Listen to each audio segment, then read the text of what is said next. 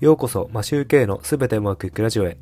この番組は家事育児を頑張るワーパパのために昨日よりも少し成長して人生がすべてうまくいくというテーマでお送りしています。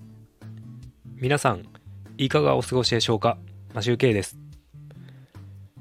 何の話だと思ってしまうようなタイトルですが、今回は楽をするために苦労するというお話をしたいと思います。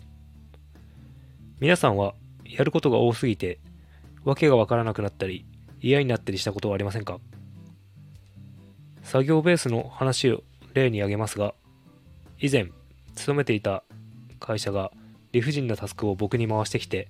毎月ものすごいボリュームのタスクをこなすことになってしまったことがありました。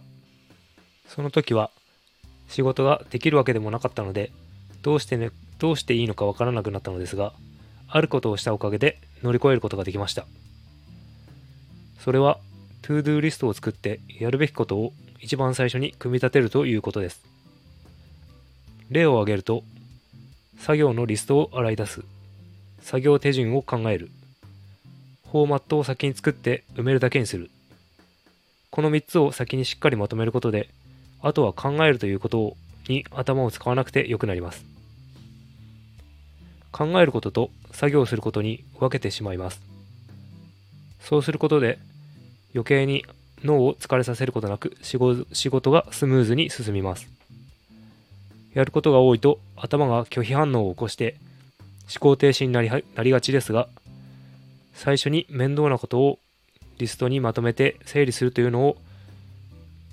そういう苦労をしておくことで後が楽になります。それが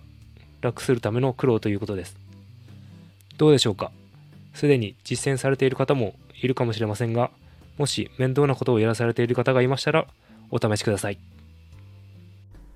いつも聞いていただきありがとうございます。それでは今日もすべてうまくいく一日を。